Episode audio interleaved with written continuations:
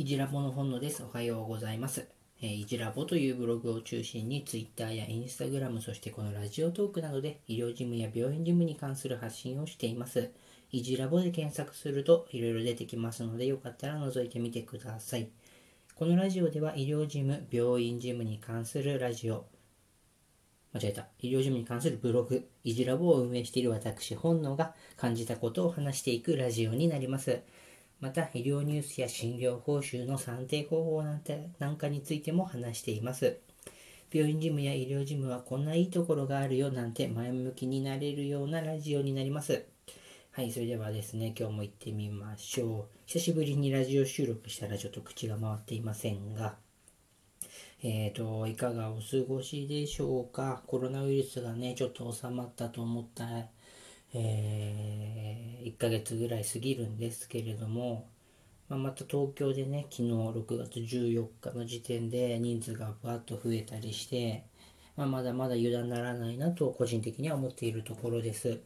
そして実際の仕事の方でもね、ちょっとバタバタしてまして、コロナウイルス終わったんですけれども、それに関する算定の届け出だったり、ちょっと人が流動的になっていたり、まあ、相変わらず落ち着いてはいないところではあります。まあ、そんな中でね、感じたことというか、あの、医療業界って、医療業界に限らないのかもしれないんですけれども、医療業界って結構人がいない、足りてない業界です。あの、常に看護師さんとか、介護士さん、まあ、医師ですね、お医者さんも結構募集ずっとしているところが多いじゃないですか。あの、どんな病院のホームページでもポチって押してもらうと、大体医師、看護師、介護士、まあ、その他の職業も結構募集出ています。で、その中で、えー、と感じたことっていうのは、結局、人の問題とシステムの問題なんですね。あのー人の問題っていうのは、いい人がいるとかそういうものではなくて、えー上に立つ人、上司のある立場、ちょっと病院の規模によっては、全体のその院長のその人格みたいなものになってくるかもしれないんですけども、20人、30人っているような、ちょっと大きめの維持課、大きめな病院の維持課だと、まあ、上司ですね、部長とか課長にあたる人にやっぱ原因が結構あるんじゃないかなと思っています。えーとまあ、結論から言ってしまうとリーダーや役職者など管理、ね、管理できる立場にある人の出来不出来で職場の雰囲気って大きく変わってくるよねっていうところを詳しく今日言ってみたいなと思います。えっと、人が育たないとか人が簡単に辞めてっちゃうあと職場の雰囲気が悪いこれ全部上司の責任だと思っています。あの人がね育たないとかって結構聞く話です。僕みたいな完全な上の立場でもなく下っ端の立場でもない人が他の病院の人とかと話すとまた新人の人が辞めちゃったとかなかなか育たないんだよねみたいな話結構聞くんですけれどもあの人がね人は簡単に今育たないっていうのは後で話すんですけれども給料が安いとか仕事量が悪い見合わないなんていうのもあるかもしれませんがあの上司の仕事ってマネジメントの仕事でえー、と上司の上司をマネジメントするのは委員長だったりします。で新人の不明点というか疑問点に、えーしっかりとケアできる人がいない、まあ、そういうシステムを作らないってところですね。新人さんってわからないことがあった時にあれ？これなんだろうなとかいろいろまあ出てくるとまあ当然新人さんなのでで、それに対して、新人に聞いちゃうんですよ。わかるかな ?1 年目の A さんが、ちょっと仕事でわからない時があった時に、同じく1年目の B さんに聞いてしまうんです。でも当然 B さんも1年目だから、よく分かっていない。でもこれでいいんじゃないとかこうだよきっとみたいな感じで答えをまあ導き出してしまう本当であればね A さんがあれちょっとこれわからないなとかこれでいいのかなってなった時には、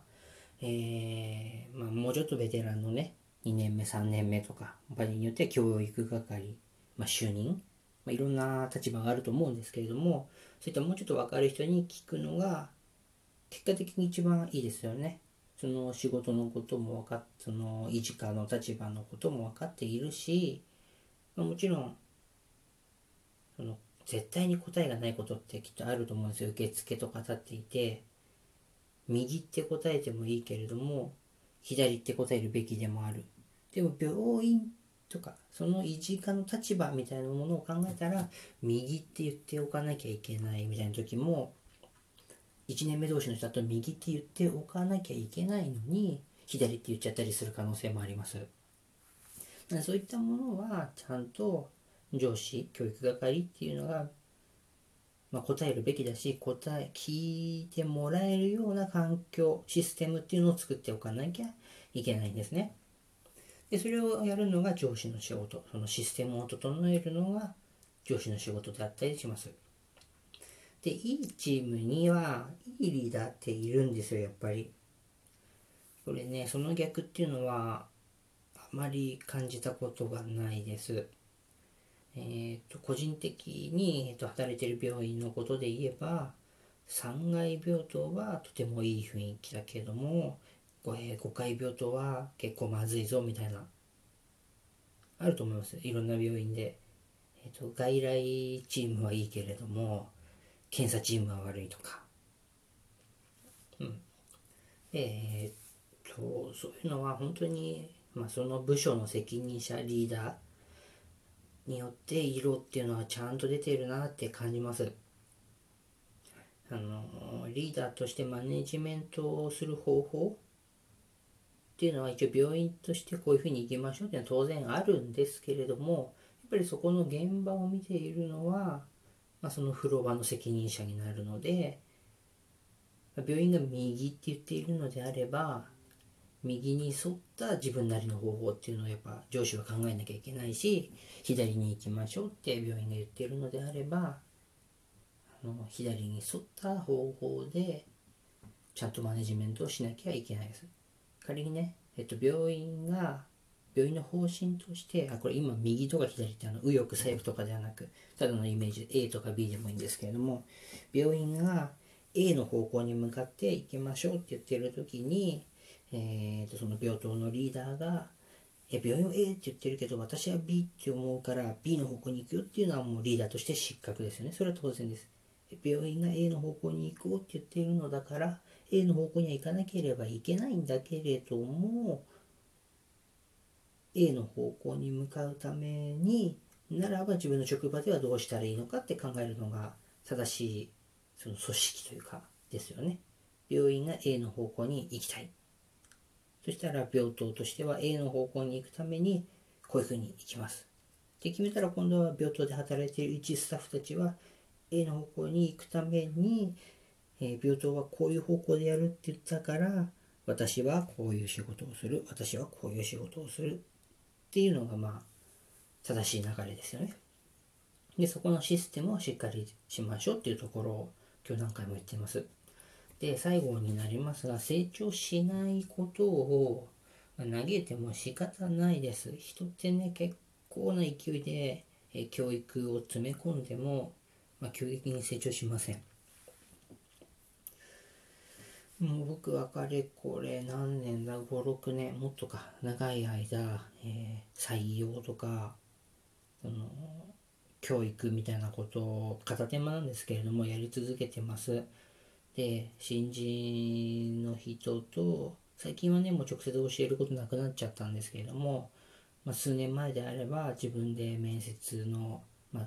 あ、末端を担って意見をして採用をしてで今度は受け入れた時に1年ぐらいずっと教育をするみたいなのを長々と続けていました。で本当に教育をやったことがある人ならわかると思うんですけれども成長って本当にしないしないって言い方あれだな。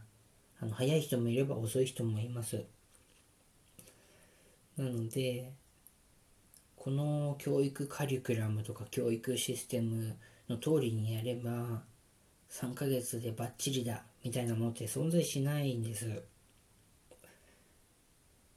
A さんは1ヶ月で覚えるかもしれないけれども、え B さんは3ヶ月かかっちゃう。場合によっては C さんは1年かかるみたいなことって、まあ、多々あります。でそのねレセプトは A さん早かったけど受付はダメだよねとか、まあ、いろんなパターンがあるので一概には言えないです。でそれをね嘆いても仕方ないです。人は急激に成長しないので。でそれを見て職場でなんかあの忙しいからね新人に冷たくしちゃう職場もたくさんあると思うんですけれども、まあ、冷たくしちゃうスタッフがいるのは仕方ないですそこもでもそこで新人がせっかく入ってくれて一生懸命頑張ってはいるのにうまくいかなくて結局聞けなかったり、まあ辛い思いをしてして辛い思いをして辞めてしまうとか苦しくなってしまうっていうのはなるべく避ける方法を上司は考えていけたらいいんじゃないかなという話です。なので今日は職場のね人員不足の原因とか、えー、雰囲気っていうのの原因は結局システムを作らなきゃ解決しないよっていうことででそのシステムっていうのは上司がしっかりと作らなきゃいけないよねなので結論としては上司が一番原因を持っているんじゃないかなというところで話してみました。自分のね、えー、僕もそういう立場にありなりつつあるのでしっかりと、え、頑張っていきたいなと感じているところであります。